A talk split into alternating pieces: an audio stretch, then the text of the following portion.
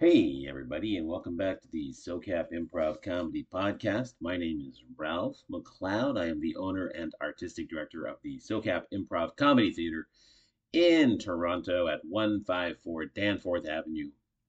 On the second and third floor above the Black Swan Tavern, we do improv shows, classes. We also have stand up shows and sketch shows. You can rent our venue and put on your own shows by sending an email to rentals at socap.ca. That's S O C A P as in Peter.ca. Uh, we also do classes. We're almost always registering for new classes. Our classes are usually seven or eight weeks long, and, and we register every seven or eight weeks. Um, yeah, we do corporate events. You can uh, we do a lot of uh, a lot of birthday parties. I think I was saying it's a week ago or a couple weeks ago that done more like uh, birthday parties or uh, um, engagement parties in the last year than I did in the previous five years, and that's including or not including, I guess, the pandemic, because um, obviously we didn't do anything during the whole lockdowns. Um, yeah, so socap.ca is our URL. Uh, you can always reach me at ralph at socap.ca. S O C A P is in Peter. .ca. All right. So uh, this improv, this podcast is about improvisation, improvisation for the stage, uh, but also uh, I tend to really delve into improv for its other benefits that are not related necessarily to being on the stage, but in real life. Like what, why would someone who is not interested in being the next Tina Fey why would that person be interested in improv? And that's I, I try to talk about that as well as um, the reasons for being on stage. I just began a, a new uh, Fundamentals One class, which are people who, by and large, are brand new to improv or very new. And um, you know, as, as I was saying to them, you know, most of my students now, whereas 20 years ago, most people took improv because they wanted to be performers, comedians. They wanted to get on stage. And now it's flipped. It's very few people come. However, uh, many, and I, I don't know, I'm going to say roughly half, probably a little less than half, but around that, of my students eventually do make it up on stage in some capacity.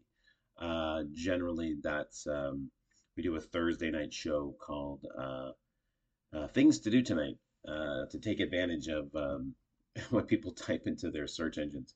And, uh, you know, and that's a really fun show. Um, it's consistently entertaining, even if you're not a student or uh, if you're curious. I, I, recommend coming to that one, and you'll see what what it's like. Anyway, a lot of a lot of students do wind up on stage because it is, you know, one of those um, things that you know that like it's um it is a goal. It's something, it's going to be very nerve wracking. And it's one of those things you do it and oh, okay. Like many things that we fear, the, the actual doing of the event itself is not as fearful or as bad as, you know, the, the build up, you know, in our own brains that we, you know, that we think it's going to be. It's usually not that bad. People, oh, okay, oh, all right. Well, if I can do that, what else can I do? In that kind of hormetic way of that which does not kill you makes you stronger. Uh, not always true, but true of many things, like, um, you know, getting up on stage in front of people. Okay, I didn't die. The ground didn't open up, and I didn't didn't swallow me. I didn't make a complete fool of myself. In fact, I felt kind of cool. And again, uh, it can also, you know, not go great. It's, I'm not gonna lie and say everybody has an amazing time. Uh, some people do, some don't. Some have a like time. But I think it's uh, if it's something that interests you, I encourage you to do it um, for many reasons that I've already outlined, but also just to bear in mind maybe your concept of what it would be like is not necessarily what it will be like. And in my experience, these things are not as scary to individuals as what they make up in their brain. All right. So today uh, I want to talk about um, uh, uh, process scenes. So a process is uh, anything that has a beginning, middle, and end. It is like an activity or a ritual, uh, something you do in your everyday life that has a beginning, middle, and end, like making a sandwich. Making a sandwich is a process. It's there's a beginning, you know, looking for gathering ingredients. There's a middle, the making of the sandwich itself, and there's an end. The sandwich is complete. Uh, that is a very simple one, but there are an infinite, probably, number, well, probably not infinite, but a very large number of these things. Everything from surgery, doing an operation, uh, going on a trip, uh, a date at a restaurant, um, you know, going to bed, waking up, like all of these things have their their their processes. They're they they are processes. Yes, they have a process to them, a beginning, a middle, and an end. And the other thing about them is that they are um, they can be described. I guess you can. Oh, the beginning is this, the middle is that. That's the end. Uh, and they they are independent, sort of, of the emotions going on around them. So, uh, right. So the the thing about process is uh, to have a process in a scene. There's a lot of very um, benefit, great benefits to having a process, and there's also some downsides. So I'm going to start with the benefits of them. Uh, the first one uh, being that it roots you and your scene partners in a time and space. So, like if you are uh, exactly if you are with a scene partner and you're on a date at a restaurant, well, there's a beginning, arriving at the restaurant. Uh, you know, there's the middle, ordering your food, having your food arrive, and there's the end. Oh, the food is done, the check has come, and now it's the time to decide what to do with the rest of our evening. So there's a beginning, middle, and end, uh, and that will root you in a, and I, and I mean root like it will ground you in a place, like we're in a restaurant. Because without processes, what tends to happen are the improvisers just become kind of floating heads. They are individuals who who have no readily definable location uh, or um, relationship. Who are these people? Uh, and that's a pitfall definitely of newer improvisers who tend to just be disembodied heads or embodied heads, I guess, but without any. It just looks like two people who kind of know each other in a random location that is ill defined. And um, that makes one's life much more difficult. So uh, that's the first thing about having a process is it roots you, and it also gives you a suggestion of a connection, a relationship, a reason why these two people or three people or whomever, how many people we have, would be together in a time and place. I mean, obviously, two people in a restaurant. Uh, it doesn't necessarily mean that it is a date. It could be friends catching up. It could be a celebration between a, a parent and a child. It could be multitudes of things, but it, it has some suggestion. It eliminates things that it probably is not, right? It's probably not uh, two people who've never seen each other before, unless it's a blind date or but it's going to make certain suggestions to one's brain as to what's going on. We're not just going to be two random people floating around in space. So that's number one. It roots us in a time and place, which is great. Uh, the second major benefit to having a process is if you don't know what to say or you don't feel compelled to say anything, you can go back to your process. If your process is making a sandwich and you're having a scene with somebody and you're stuck with something to say, well, go back to the fridge and get some more mayo or some mustard. But it will give you, uh, you know, you'll, you'll, feel one will feel less um, inclined to fill empty space with just empty words because oh you know i can i can lick off my knife or i can like cut another tomato uh, if it's surgery i can go back to opening up the patient or asking for gauze or forceps so it, it roots you and it gives you something to do if you don't know what else to say right now. You can go back to it. The third thing that's really and and my that's really um, beneficial to having a process and having an environment is an environment much like having an emotion will make it more likely that you'll be in the moment. You'll be present. It's it's uh it's very difficult to you know see the things that are around you in your imagination. Like if you are a surgeon, uh, improvising as a surgeon, it's very hard to look down and see a body and see you know the body being cut open and internal organs and blood and forceps and sponges and all that stuff if you are not in the moment. It's very hard to be doing that and be thinking about like, oh, what's for dinner? Or oh, this person in my life is totally vexing me.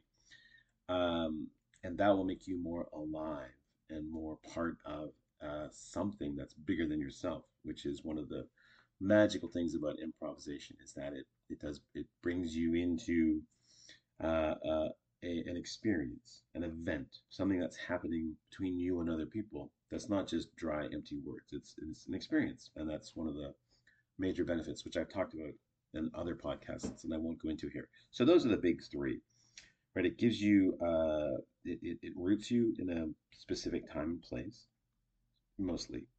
Uh, it suggests interactions with other people and connections and reasons why you would be there and things that we can discuss and talk about. And the third is it helps uh, bring you into the present moment. I can always, not always, I shouldn't say always, but often I can tell when people are present because they can be improvising and someone will say, Oh, what's that over there? And they'll turn and without missing a beat, they'll say, Oh, that's a bird. Uh, you can only really do that if you're in the moment. If you have to look and you have to think about what that is and reject three things because they're not interesting enough and like, oh, it's a flying saucer. That person generally is not in the moment. They're not part of an experience that's happening right now. They are inventing, they're lost in their own head uh, and that's not a criticism. That's just that's that's um, for me. It's it's it's it's a that's where we don't want to be because it cuts us off from our you know flow state, from our experiencing things with other people state, being part of something that's bigger than myself state, which is one of the uh, to me things that we strive towards as human beings. when I look around, that's what I see what people want, right? To make connections with other people, to be part of something bigger than themselves. And that's that's what that all entails. So so that's that's what a process is, and that's what a process scene is. And and and really you can have scenes that have processes within process within a process. So not to get too far down the rabbit hole, but you know, if you're going on a trip, say you and your your scene partner and you're a couple and you're going on a you know a, a long overdue vacation well the first part of the process might be packing you know to get our suitcase we fill our bags it's done. Oh we're all packed right? Then we have to get to the airport. Oh well we call a cab. We get in the cab. We arrive at the airport. So and that's all a, within a larger process of going on a vacation which could be broken down into like well first we have to get on the plane. First we have to get to the location. The second one is we experience the what happens on the vacation, which is where we'll find out what's really going on between these people. And then the third part is the return home. And um, just before I move on to the pitfalls, there is one extra little thing that I left out, which is a bit more of an advanced idea, and it probably should have its own podcast, but I'll just touch on it here and that is that the process can become a metaphor for the relationship between the characters. So, for example, if it's two people out and they're uh, golfing, uh, you know, if the relationship is going well, you know, after one character strikes a ball, the other character will say, "Nice shot, hole in one," right? And that that will mimic or be a metaphor for what's going on between the people. Oh, they like each other. Things are going well Versus if they don't like each other, they hit the shot. Ooh, oh, that's uh, oh, you really hooked that one, or you put that one in the water, or you know, it's somehow or you hit somebody, right? It's bad, and that will tell us, oh, there's a there's something going on that's bad within the relationship. Generally, I'm not saying this is always universally true, but generally, very generally, it is true. And and similarly, if something goes maybe everything's going well, but then something goes amiss in the process. Oh, now the stakes are changing between the individuals, right? We're uh, operating, everything's great, sponge, retraction, oh, great, oh, get that sewed up. And then if something goes wrong, oh, uh, doctor, he's losing a lot of blood. Oh, that means there's tension now within the process, and that tension will bleed over and become a metaphor for the tension or disharmony that's happening between the characters. So there's there's a back and forth there too. You know, if you're if you're doing a process of making somebody dinner and everything's going well, they'll like whatever you put in front of them. Even you know, you, you put mac and cheese, oh, love mac and cheese. Put you know, steak and eggs, what I don't know, whatever. They love it. They you know, they're not having a good time. You put in front of them filet mignon. They were like, "Are you kidding me? You know I'm a vegetarian." Which just as a, an aside, you know, if I had a dollar for every time someone offered someone like cheese or milk or something, and it's almost written, unwritten rule now, uh, rule, not rule, but it, it's almost always you'll hear, you know, I'm lactose intolerant. And if anybody ever says that to you in a scene, the best response is, I know, eat it. and it's automatically funny. Oh, you knew they were lactose intolerant and you gave it to them anyway. You know, it's just somebody fishing for vague uh, um, negativity or, or a conflict. Uh, so ratchet it up. Give, give them what they want and ratchet it up. I know. That's why I gave it to you. Now, there are two major pitfalls to processes, which I'll touch on. And these are these are ones uh, to really be on your guard about. Uh, the first and the main one is that the process becomes what we talk about, right? Sandwich. You know, if whenever somebody says, "Can I get a suggestion?" You're making dinner. The first thing someone will say, "What's for dinner?" right? Oh, you're making soup. Oh, I love your soup. Yum. Oh, great. Is that, you know, are those peas? And here's this the reality nobody cares about your process. Nobody cares about the actual thing. Like if the process is a job interview, nobody cares if you get the job or not. It's really since it's not real, it's really hard to make us care. The process only exists so that we can see these characters. So while you have the process, try not you can maybe you know a line here and there oh smells good and that will tell us oh it's going well right versus oh geez what are you cooking that's awful tell us it's bad so as long as you're don't the scene is not about the process itself even if you comment on it it's really about the characters and relationship so don't get caught up in talking about the actual process there's a there's a sort of a, a side one of these or a specific case of the process scene which is the teaching scene which is let me show you how to flip burgers. Nobody cares. Nobody cares. And um, you know, years ago there was like this huge. If anybody does a teaching scene, you'll be banned. Uh, I'm I'm exaggerating, but you, know, yes, yes. Uh, if if it's a scene about showing someone how to flip burgers or or fix a bike or surgery, uh, it's not going to be interesting, and we can't. Don't even. I again, that's a whole separate podcast, which I will get to. Uh, but for now, uh, don't make your scene about the process.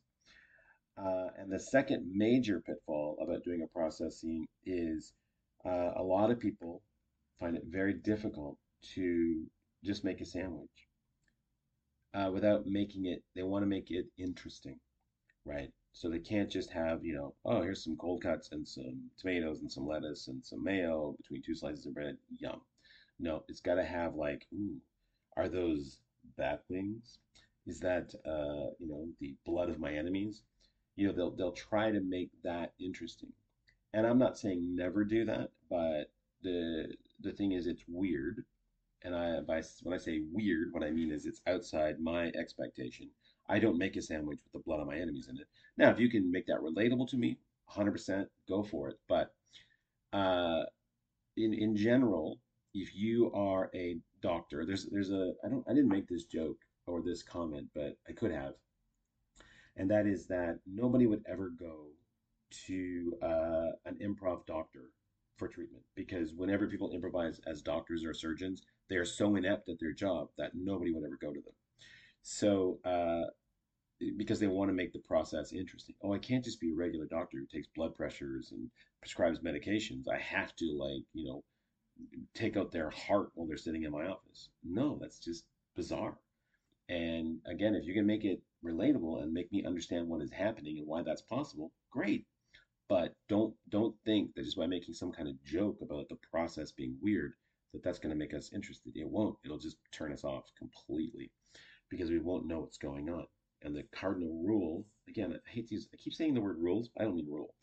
Um, but what you know, an audience that doesn't know what's going on, that's not involved in what's happening, will very often tune out because the, the, the idea is it's not for them. So don't make your process, don't try to make it interesting by making it uh, weird, weird, without making it relatable.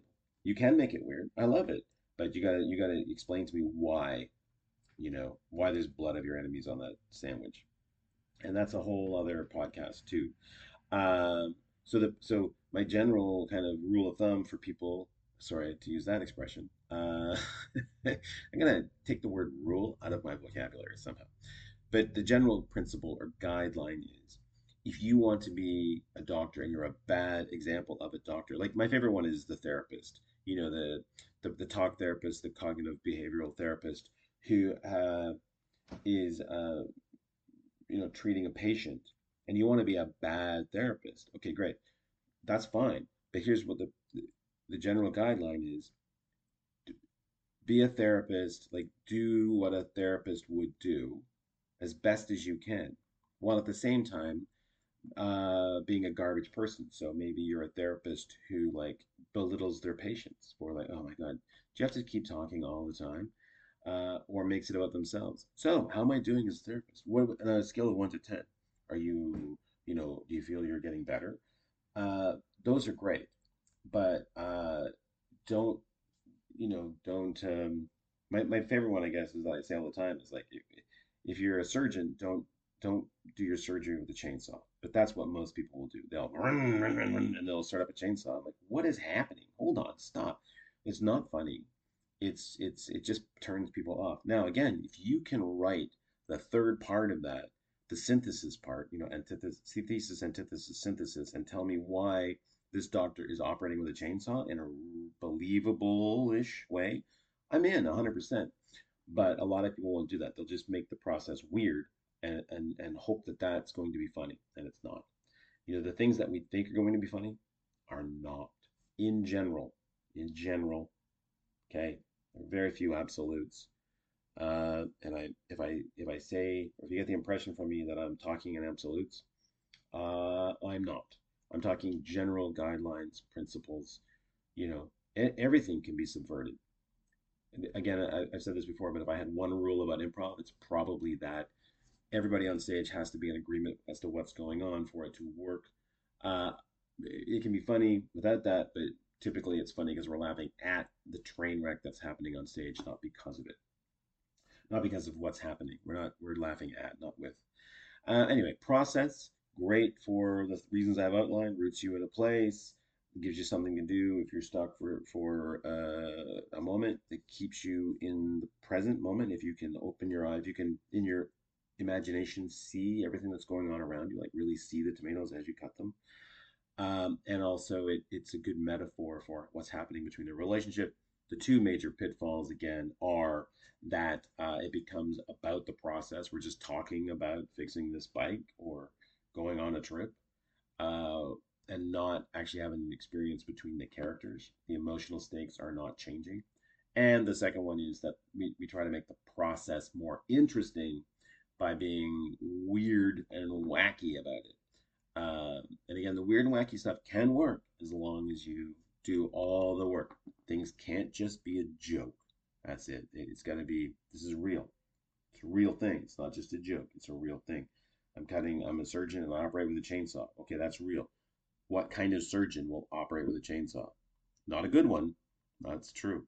Maybe one that's got, you know, doesn't have a lot of other options maybe it's uh, an alternate reality where the uh, you know chainsaws uh, developed uh, long before anesthetic or modern medicine? Maybe. But again you got to do the work and make that relatable to me so that i can follow you. Anyway that's my time today. Thanks so much for tuning in. We're a little late today. Uh, but uh, appreciate all of you listening. Please send me your questions comments ralph at socap.ca if you're sending them and writing them on um, you know on the wherever you're getting this podcast, I probably don't see them because no one's letting me know that they exist. All right, take care. Thanks so much. Bye.